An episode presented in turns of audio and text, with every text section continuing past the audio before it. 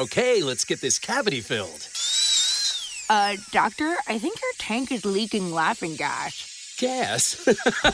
Did you hear you can save on gas at BJ's Wholesale Club? Wait, you can save on gas at BJ's? Yeah, members save on everyday low gas prices. You gotta be kidding me. Nope, these savings are no joke. BJ's, absurdly simple savings. Shop today. Not a member? Go to bjs.com/simple savings. Se io vi porto in Francia o in Germania o in Gran Bretagna e andiamo su un treno e percorriamo dei tratti e poi vi porto in una università e poi vi porto sull'autostrada, voi non sarete in grado di dirmi in quale parte della Francia, della Germania, e barate che la Germania erano 20 anni fa, siamo. Perché? Perché nei Paesi Uniti i cittadini di quel paese sono trattati alla stessa maniera ovunque siano. I francesi sono francesi sia che siano a est o a ovest, a nord o a sud. In Italia, se vi bendo e vi faccio fare 400 km in treno e ci mettiamo 2 ore, e poi vi faccio fare di nuovo 400 km in treno e ci mettiamo 15 ore e mezzo, sappiamo che siamo in 2 paesi diversi, all'interno della stessa frontiera. I primi 400 chilometri sono fra Milano e Firenze, i secondi fra Trapani e Catania. Voi vedete cosa vuol dire fare lo storico nel paese in cui viviamo, nel senso che nemmeno dei Guelfi e Ghibellini si può parlare in realtà senza che su questo stingano le nostre passioni di adesso, specialmente in Toscana. Parlare di vicende di 150 anni fa noi oggi non lo possiamo fare in Italia con la stessa serenità con cui, ha perfettamente ragione Pino Aprile, negli Stati Uniti si discute della loro guerra civile, perché la loro guerra civile loro l'hanno in gran parte digerita, studiata, la conoscono a fondo. Le librerie americane hanno scaffali che si piegano sotto il peso dei libri sulla loro guerra civile.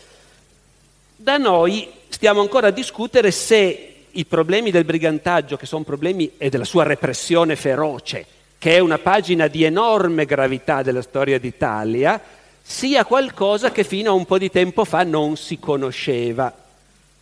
Io prima, mentre aspettavamo di cominciare, giravo alle bancarelle dei libri che ci sono qui fuori e mi è caduto l'occhio su un libro che ho comprato. Questo libro si chiama Il brigantaggio meridionale. Cronaca inedita dell'Unità d'Italia a cura di Aldo De Iaco. È uscito nel 1970 a cura degli Editori Riuniti, casa editrice del Partito Comunista.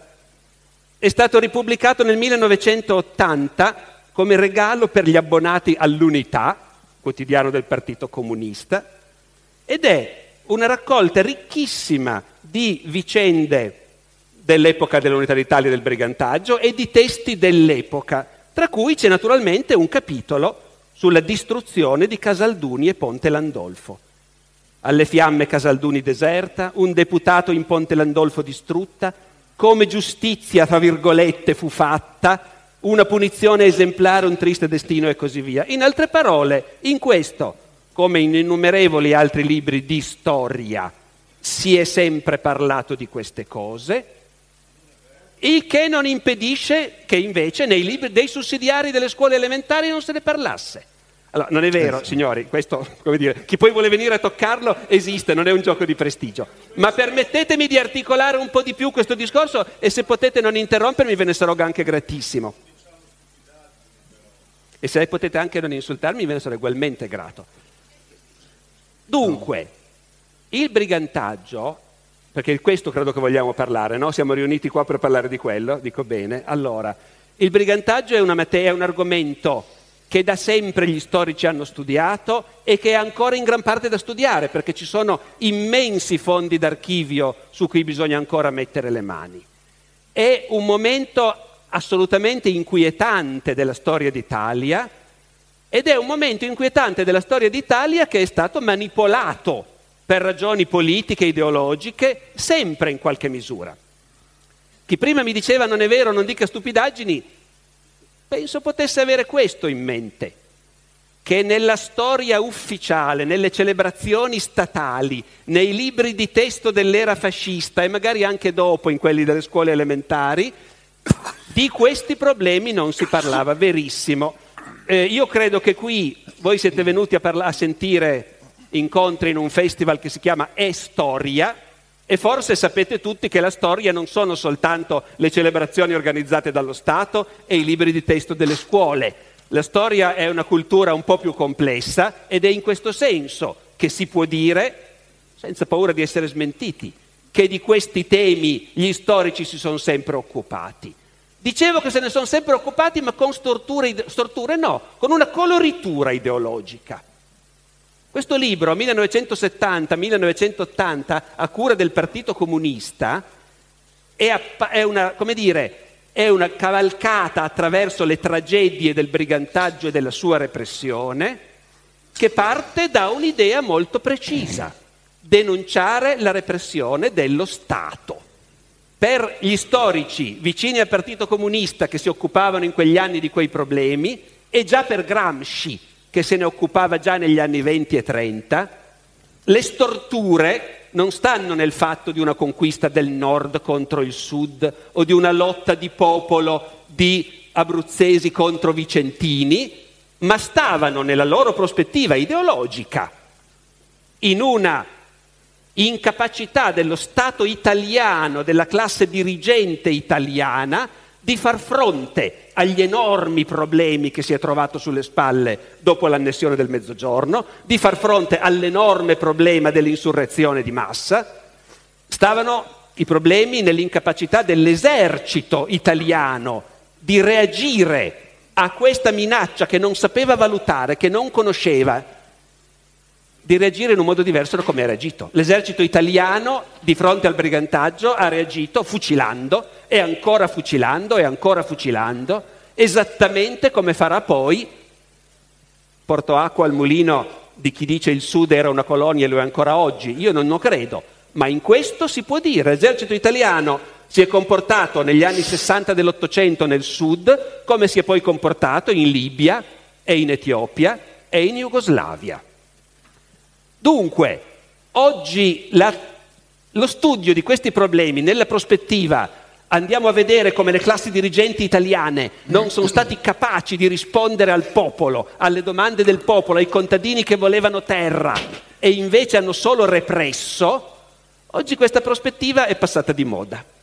Oggi la prospettiva dominante nella pubblicistica è piuttosto quella, secondo me, altrettanto ideologica, altrettanto legata a un preconcetto del Sud invaso dallo straniero e di una lotta contro un invasore straniero, e per di più di un Sud felice e prospero sotto i Borboni e poi devastato da questa invasione. Adesso noi non credo che staremo a polemizzare a lungo su questo, perché potremo andare avanti anche per tutta la notte, credo, a parlare di questo. Voglio solo sottolineare che c'è un aspetto che rischia di mistificare in questa prospettiva, ed è appunto, anzi è doppio, finisco rapidamente.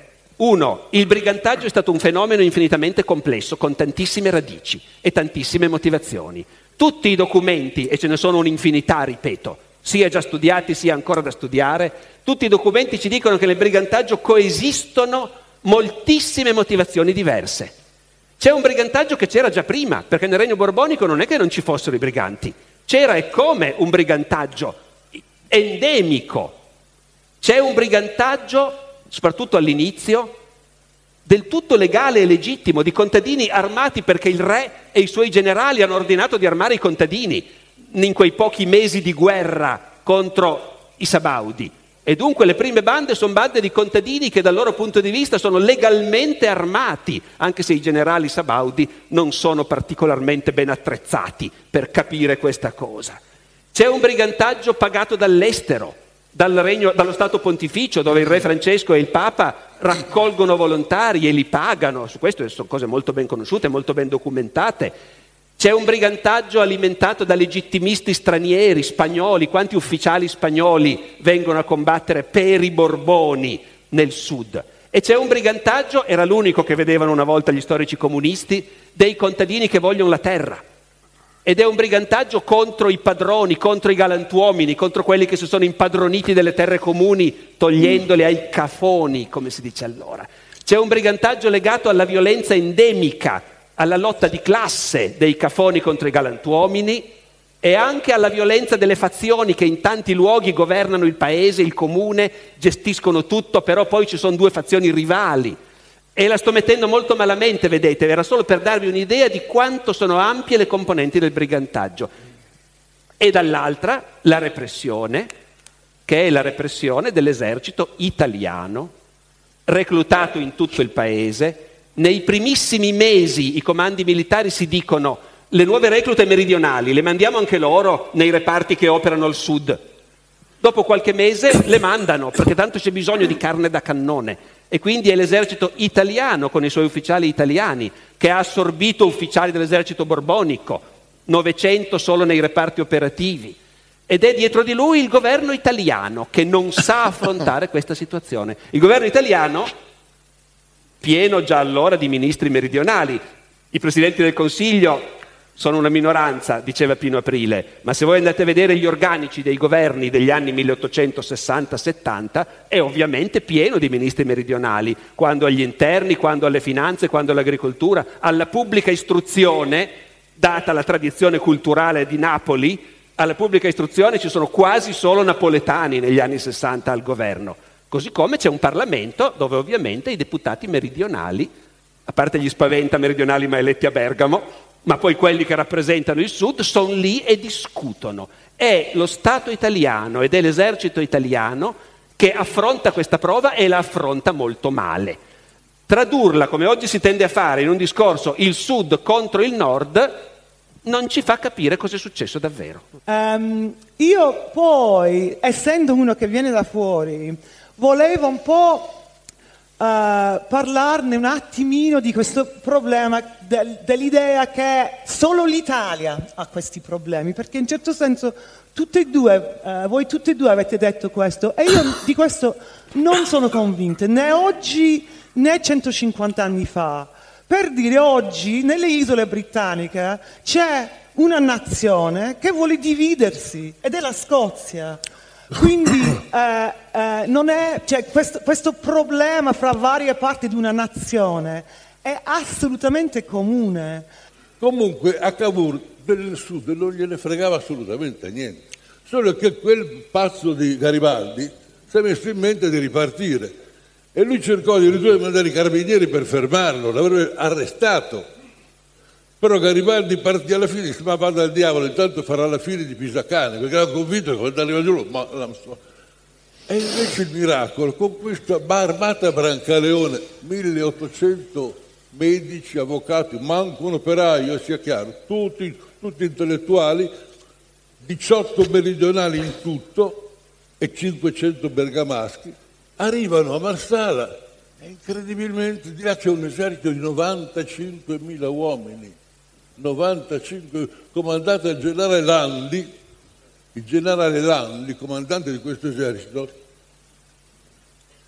il quale, appena nominato comandante per la guerra, la prima cosa scrisse al figlio dicendo: vendi tutti i cavalli, che ora abbiamo quelli dell'esercito.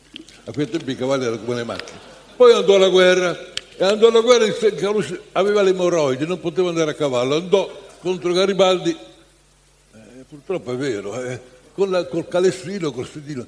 Ecco, questo esercito si è sfasciato, è crollato. Il Garibaldi ha conquistato la Sicilia, Cavour e Napoleone erano incavallotissimi di questo fatto perché portava la rivoluzione e c'è una lettera di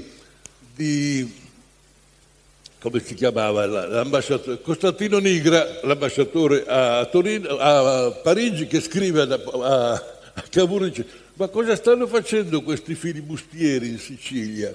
E lui gli risponde: caro Nigra, le arance sono già sul tavolo, i maccheroni sono quasi cotti, si toccherà mangiarli. Questo era Cavour, chiaro?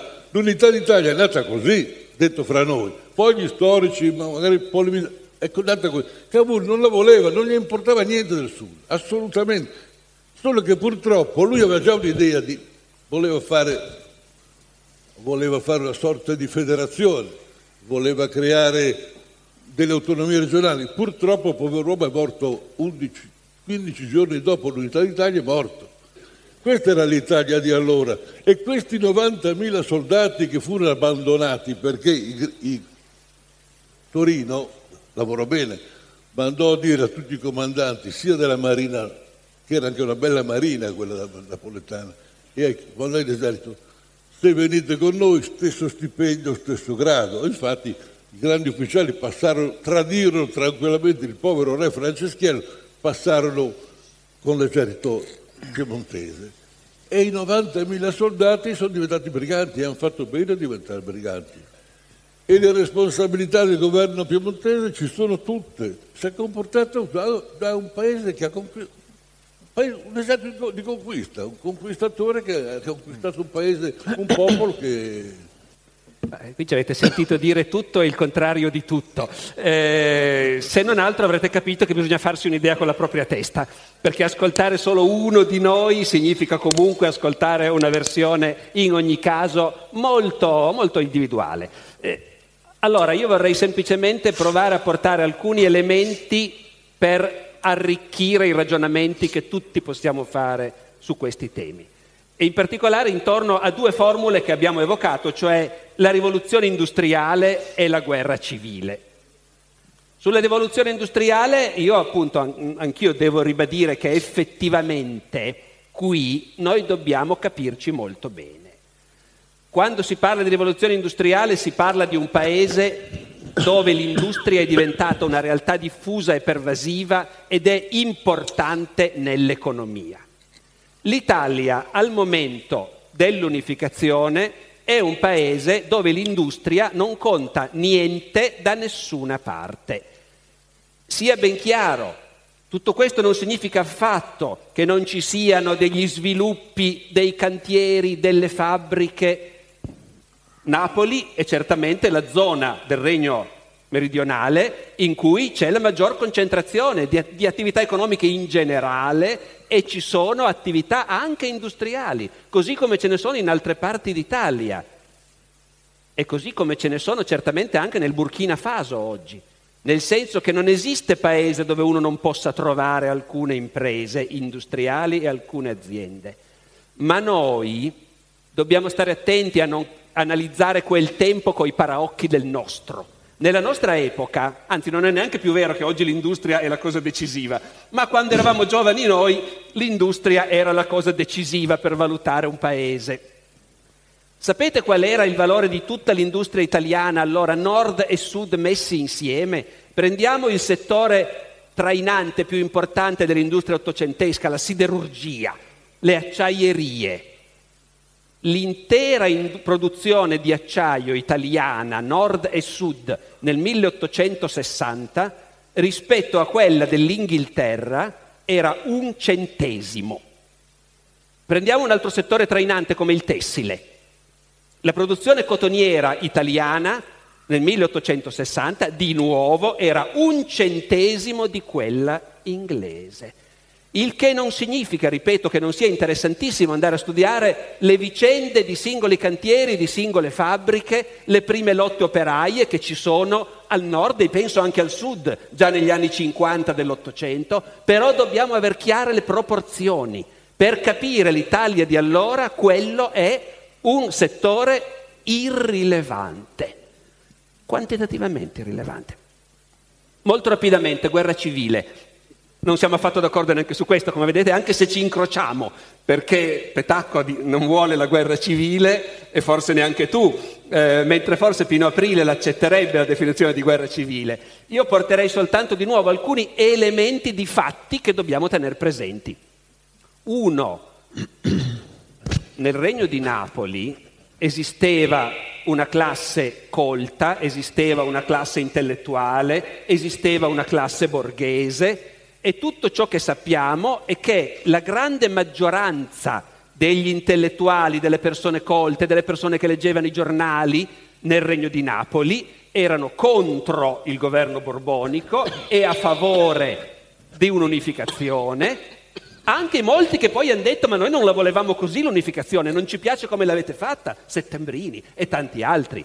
ma la grande maggioranza erano contro la dinastia e per l'unificazione. E quando dopo il 48 il re ritira la Costituzione, decine di migliaia di meridionali emigrano dal sud, dove sono perseguitati politicamente ormai, e vanno a vivere dove potranno trovare un minimo di accoglienza. La trovano anche in Piemonte, a Torino, se non vado errato, sono 7.000 i meridionali che vanno a vivere a Torino in quel momento, provocando naturalmente anche i primi casi di razzismo, perché ci sono anche i primi che dicono perché hanno nominato un napoletano professore di italiano al liceo di Alessandria, vengono a portarci via i posti di lavoro. Certo, c'è anche questo, l'abbiamo visto. Dopo in Italia l'unità se ne andarono in 20 milioni. Dopodiché il problema è, se noi diamo una qualche importanza all'elite intellettuale e politica di un paese, nel Mezzogiorno l'elite intellettuale e politica era in parte espatriata, in parte rimasta dentro, ma favorevole alla caduta della dinastia. Poi uno può dire benissimo, io non sto con quei borghesi, quegli intellettuali, sto con i contadini analfabeti. È una presa di posizione che uno può benissimo avere, però bisogna sapere come sono i fatti. E finalmente, ultimo, guerra civile. Guerra civile anche perché, signori, non dimentichiamocelo, la guerra al brigantaggio non la combatte soltanto l'esercito italiano, la combatte anche la Guardia Nazionale. La Guardia Nazionale è una realtà di centinaia di migliaia di persone, interessantissima da studiare perché c'è di tutto. Ci sono i galantuomini a dirigerla e i loro fittavoli arruolati magari quasi per forza, oppure no. Ci sono reparti della Guardia Nazionale che in realtà viene fuori che sono in combutta con i briganti, ma la maggior parte dei reparti della Guardia Nazionale combattono i briganti a ferro e fuoco e si fanno scannare e scannano i briganti. E ripeto, le vittime della guerra al brigantaggio si dividono equamente tra esercito e Guardia Nazionale, interamente reclutata sul posto. Tanto per dire che appunto è una realtà un po' troppo complessa per appiattirla in un unico punto colonie, di vista. Sai, vabbè, prendi gli ascari e li metti. E se poi voi li volete chiamare ascari, chiamateli pure ascari, disprezzateli pure tutti questi meridionali che allora si sentivano italiani, perché dico ancora quest'ultimissima cosa. Noi adesso possiamo dire l'Italia non c'era, non c'è mai stata, non erano italiani, però quando studiamo la storia dobbiamo anche cercare di parlare con loro e di capire cosa avevano in testa loro. E all'epoca in Italia non certamente il contadino piemontese o il contadino siciliano, ma tutti quelli che sapevano leggere e scrivere e sapevano come andava il mondo e leggevano i giornali, bene, tutti sapevano di essere italiani, perfino il re Francesco che lo dice chiaramente, e si sentivano italiani e credevano, gli ingenui, che fosse una gran bella idea fare l'Italia unita in quel momento. Questo dobbiamo ricordarcelo semplicemente quando vogliamo capire come sono andate quelle cose. Cioè noi storici cerchiamo di farci con fatica una vaga idea di cosa è successo in passato. E con fatica riusciamo certe volte a mettere in fila una serie di cose che sono successe. Spiegare perché è già tutta un'altra faccenda, naturalmente. Però bene o male dire cosa è successo in parte ci si riesce. Del presente non ci capiamo niente neanche noi. Non è che fare lo storico ti dia degli strumenti in più. Dopodiché però ti dà degli strumenti appunto per valutare se quello che succede è nuovo oppure no. Dire peste e corna del sistema dei partiti. Allora, io direi che le società umane oscillano fra due possibilità. Una, si può dire male di chi ha il potere, perché tanto il potere se ne infischia che tu dica male, no, ecco, quindi te lo lascia fare. In tutte le società di questo tipo, tutti pensano che il governo attuale è disastroso, che la classe politica attuale è corrotta, che le cose vanno malissimo e che il paese va alla rovina. Questo è il normale atteggiamento di chiunque in qualunque democrazia, fondamentalmente. Se era quella dell'antica Atene, o che fosse quella di Lincoln durante la guerra civile americana, o che sia la nostra di adesso, l'opinione normale è: siamo governati malissimo e si va al disastro. L'unica alternativa è avere una meravigliosa monarchia assoluta in cui il re dei re, se osi aprire bocca, ti fa strappare la lingua. E allora quelle sono le uniche società in cui non traspare questo fastidio generalizzato e questo pessimismo generalizzato. Però quella è proprio una cosa della natura umana, e della natura umana in parte è oggettiva, perché è chiaro che governare un paese in qualunque epoca è stata sempre una cosa difficilissima, chiaramente al di sopra delle capacità medie umane. Non per niente quando si trova qualcuno che governa ragionevolmente bene, che fa un sacco di sbagli e che però comunque riesce a portare più o meno fino in fondo quello che aveva promesso, allora noi ne facciamo un colosso. Churchill, adesso Churchill è di nuovo di moda, no? Ci sono i film, ecco, Churchill è un colosso della politica, della storia umana, è un colosso del Novecento, e lo è davvero. Non c'entra niente il fatto che fosse un alcolizzato, un reazionario feroce, un ammiratore di Mussolini, uno che ha fatto una serie di errori tra prima e seconda guerra mondiale, uno dopo l'altro, catastrofici, non importa. Aveva le spalle abbastanza larghe da resistere ai suoi stessi sbagli e alla fine portare a casa un risultato. Abbiamo vinto quella guerra, l'abbiamo fatta e l'abbiamo vinta, no? Dal punto di vista britannico, ecco. E quella roba lì basta per farne, ecco, un colosso, ripeto. Tutti quelli che non arrivano a quel livello, per forza di cose, si fa fatica a fidarsi di loro. Alle prime elezioni buone, Churchill venne fatto fuori. E come volevasi dimostrare, appunto, perché in democrazia anche i colossi possono venire fatti fuori, e poi perché Churchill, appunto, finché c'era la guerra era l'uomo che aveva detto agli inglesi: questa guerra va fatta, non credete agli altri politici che vi dicono potremmo anche starne fuori, il signor Hitler si calmerà dopo aver preso Danzica, ecco.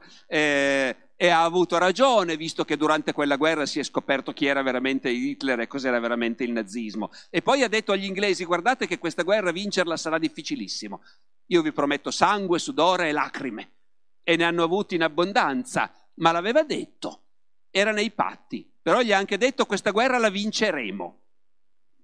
Mi viene in mente che Churchill era uno che da dilettante faceva anche il nostro mestiere, scriveva libri di storia, e Churchill era uno di quelli che, facendo il nostro mestiere da dilettante, aveva quelle illusioni che noi professionisti non abbiamo più, ciò che la storia insegna delle cose. Lui si è imbarcato nella seconda guerra mondiale, un vero incosciente, convinto che la storia, insegnava che comunque il nazismo sarebbe stato sconfitto. Io mi ricordo da ragazzino di aver letto un libro di un attore famoso ai nostri vecchi tempi, David Niven. Era un bravo attore inglese, soprattutto umoristico. Scrisse un'autobiografia intitolata La Luna è un pallone.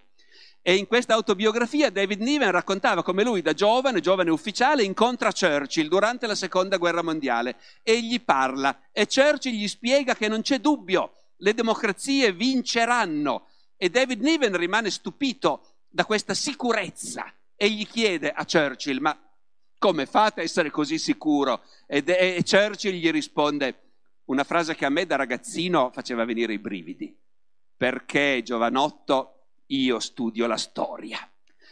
Adesso che faccio lo storico non ci credo più che la storia ti permetta di sapere come andranno a finire le cose. Però, appunto, dopodiché Churchill, vinta la guerra, tutti si sono ricordati improvvisamente che era uno sporco aristocratico, ostile a qualunque riforma in senso del welfare, e siccome gli inglesi, dopo il sangue, il sudore e le lacrime, volevano il welfare, hanno detto a Churchill: ci dispiace, ma noi votiamo laburista.